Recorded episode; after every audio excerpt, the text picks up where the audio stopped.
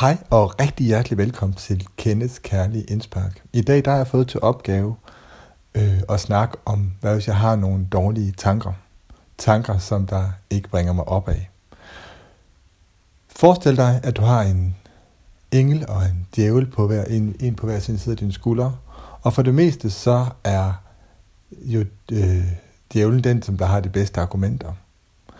Men hvis du nu har sat dig for, at du for eksempel vil være den bedste udgave af dig selv, hvis du har sat dig for, at du vil være sundere, så synes jeg, at i stedet for at negligere ham eller give ham mumkue på, invitere ham indenfor og lade ham høre hans argumenter.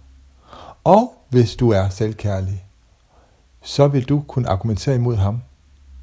For jeg tror, at i alt, hvor der bliver i, i modstand, der skabes der en endnu større lyst.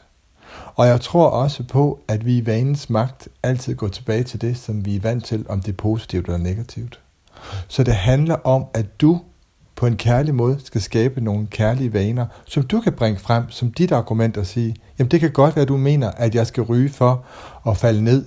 Men ved du hvad? Jeg kan faktisk nu løbe eller gå eller lege med mine børn uden at blive forpustet. Så ved du hvad? Jeg tror bare, at jeg vælger ikke at ryge.